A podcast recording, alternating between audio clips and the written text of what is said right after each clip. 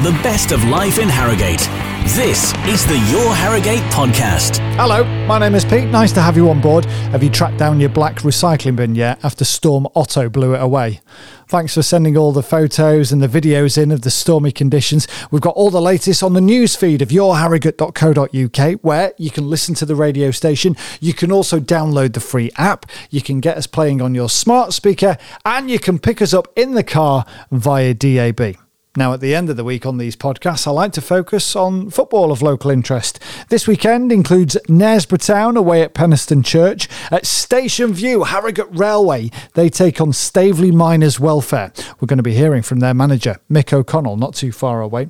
Also, Saturday afternoon in the Premiership, Leeds United are off to Goodison Park to face Everton.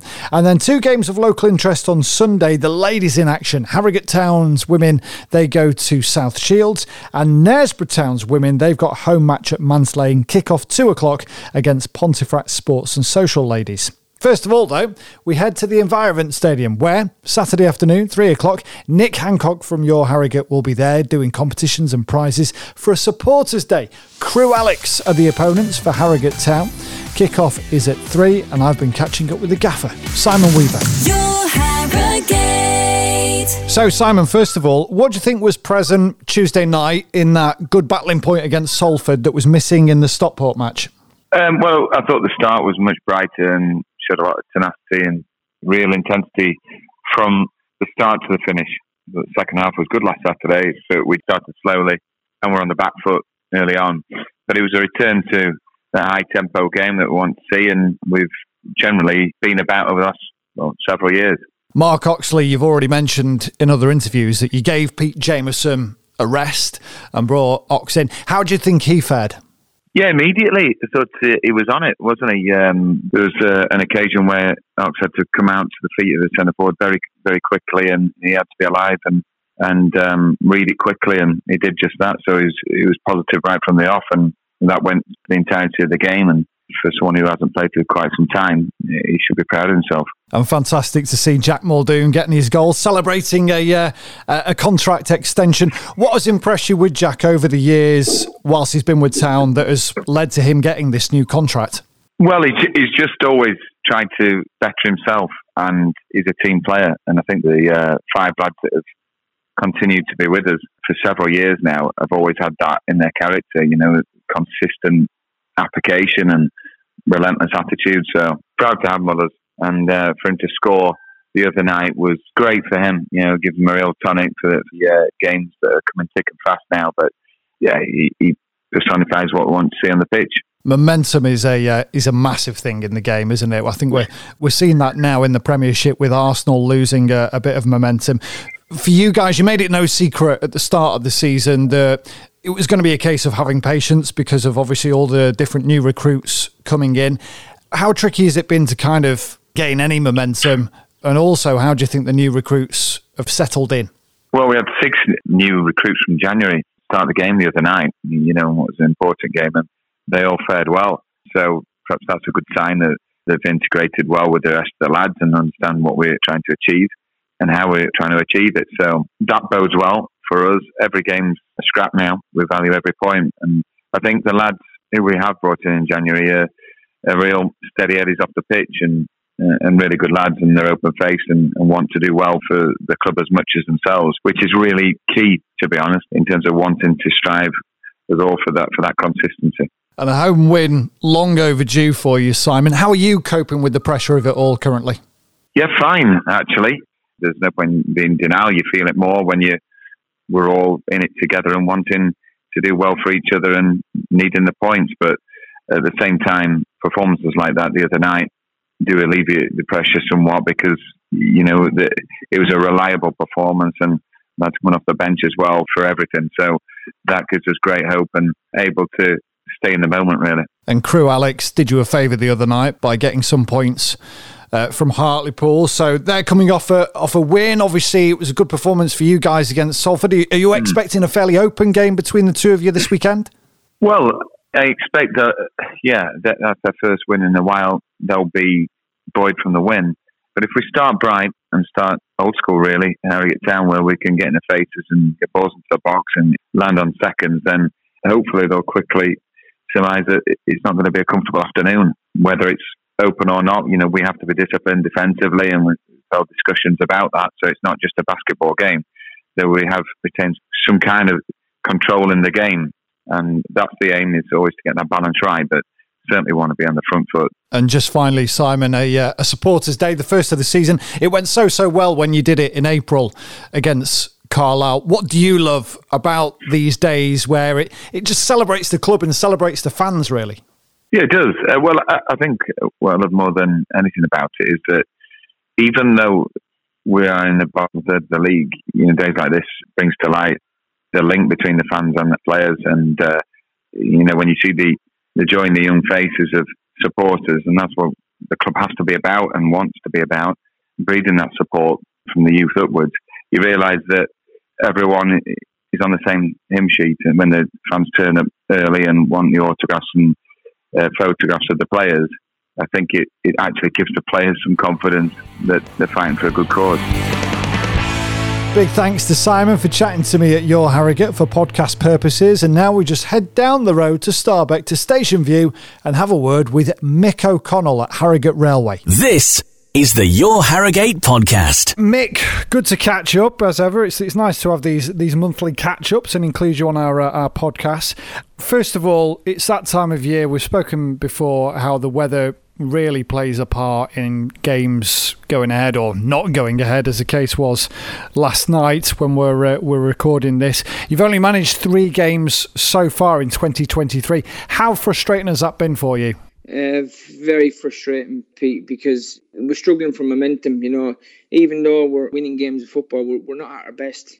The last two or three performances, although we've won games and we've we've looked quite good in patches, we're still not fully up to speed in terms of momentum. We've sort of it's sort of it's been a bit of a momentum killer, to be fair, and it's just very very frustrating because although you've got games in hand, it's you know you'd rather have points on the board, and, and you see teams around you putting a little bit of a gap between us and them. Now, obviously, you know we've got games in hand to play, but you know you'd still like to be playing games because you know it's it's just more and more games already packed into sort of a, a really hectic schedule. On the flip side, though, does it not bode well the fact that you're still winning, even though you're not, as you point out, up to speed? Yeah, absolutely. You know, absolutely. There's no doubt in the you know the quality of the players in this team.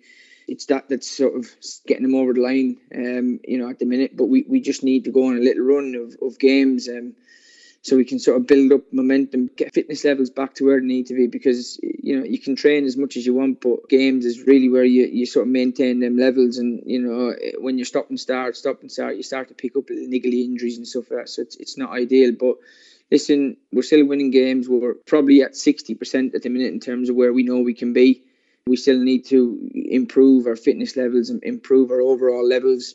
You know, I'm quite confident if, if we can get a little run of games together, hopefully, you know, we're, we're out of the woods now with most of the bad weather. So if we can get a little run of games together, you know, I'm sure um, the performances will come.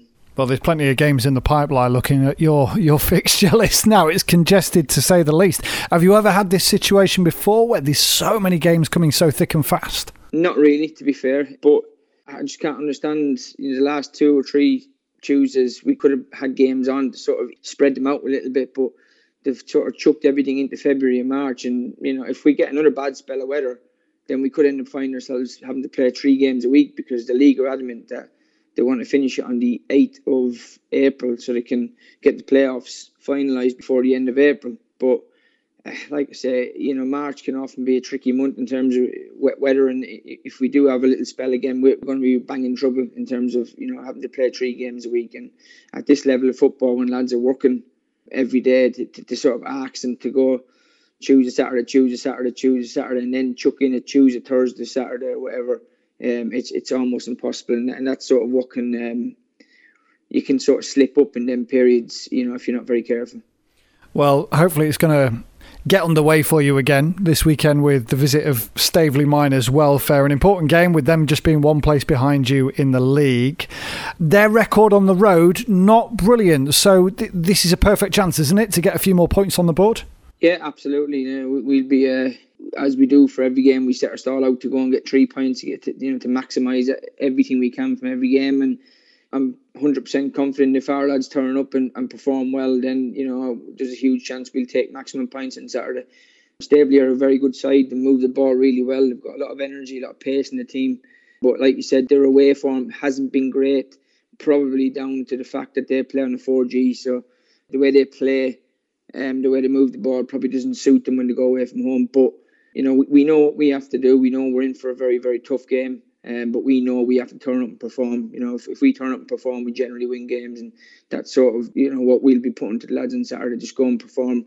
Uh, if we go and perform, I think we've got enough quality to win the game. But um, mentality for me is the key now. From now to the end of the season, with games coming thick fast, we have to be um, we have to be mentally prepared for every single game we play. All about the best of life in Harrogate. This is the Your Harrogate podcast. You and I have spoken at length in the past, Mick, in our uh, in our chats. Um, how the club's brilliant, uh, integrating and doing things with the local community around Starbeck and Harrogate. Uh, one of those taking place Saturday night after the game, race night. Are you, are you sticking around for that? Some of the players involved in that as well.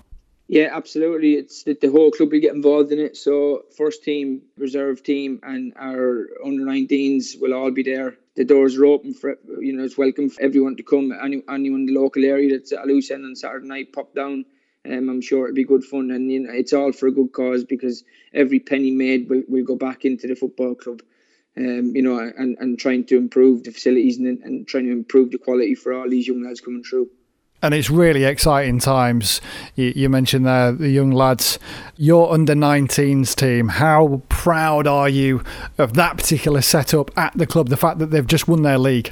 Immensely proud. You know, immensely proud of the players, of the staff, of everyone around the club. Uh, Rob and Lee, who, who run the team. You know, just so so proud because we set our stall out this year when we looked at it, you know, there's not there's not a lot in Harrogate and Aylesbury, you know, local surrounding areas for kids when they get post 16. A lot of good kids have been sort of slipping away from football when they get post 16 in the local area because there's just nothing for them. So we got our heads together in terms of how can we integrate something for these young kids because there's a lot of kids in the area, good kids in the area. We came up with the idea of, of running an under 19 team a to sort of support our reserve team and to support the first team, but B to just support the local kids in the area. And the trials that we put on last summer, we were amazed by the talent that, that walked through the door. And if anything, we probably could have put two teams together, but we just wanted to get it up and running first, you know. And the aim this year was just to develop players, you know, it wasn't to go and win leagues, go and even win games. It was just develop players, make sure we're ready in players to go and play reserve team football, to go and play first team football, and that's been a huge success because I think eight or nine of them play regularly with our reserves every weekend, start games. I think seven or eight of them have made first team debuts. Two or three of them are, are sort of regulars in the first team, you know, make benches. So it's been a huge success. So I'm immensely proud of Rob and Lee for, for getting that off the ground and, and being so successful at it. And off the back of that, next year we're going to form an under 17 team. Yeah, I saw that. So that will be a feeder team to the under, under 19 team, and then obviously a feeder team to the reserves and first team. So we, we're putting foundations in place at the club that will hopefully put the club in a strong position for years to come. So, with regards to that under 17s team that you mentioned, Mick, can people start approaching the club for that particular setup now, or do they need to wait? How's it, how's it going to work? Yeah, so on all of our social media streams, there will be a, a link to Google Form. So if you go on uh, any of our social media links, click on the link, it'll bring you to the to the form. Fill the form and send it back. And obviously, uh, Rob would be be in touch regarding trials and stuff like that. So yeah, we're we're looking to sort of hold trials in the next month or six weeks uh, with the view to obviously starting for next season. But we feel that we, we need a team for the FA Youth Cup, a competitive team that can compete in the FA Youth Cup next year. Um, and we need a strong sort of foundation at the club. And, and we feel that this is the way forward now to go 17s, 19s, reserves, first team. And like I said, there's a lot of, a lot of good kids out there that will be finishing their under 16 football end of this season and they need sort of a home for next year. So anyone that's looking to get in and develop their game and play under a really good manager in Rob Ewell, then go on the link, click the link, and, and send the form in. And just finally, I mean, it must be must be brilliant for you and the likes of Rob and Lee, who you mentioned, uh, and all the staff really, to see these young guys and girls coming into the club, and not only see the the physical benefits to obviously getting stuck in and playing the game, but also the mental benefits as well. It's, it's such a massive part of the game now, isn't it? So important, just so important to get young kids engaged in, in, in activities and you know keeping them busy, giving them something to do, giving them a purpose because it's it's a tricky age when, when they leave school and you know what what we're going to do. Some kids find themselves going down the wrong path, and we want to give something to the local community to give them a safe place to come and not just develop as footballers, but develop as people, and you know come and really enjoy themselves at the club. And I think the club's in a really healthy position now. We're, you know we're pushing forward on on all levels, so a great time for any young kid to come and get involved in Harrogate Railway. Your Harrogate.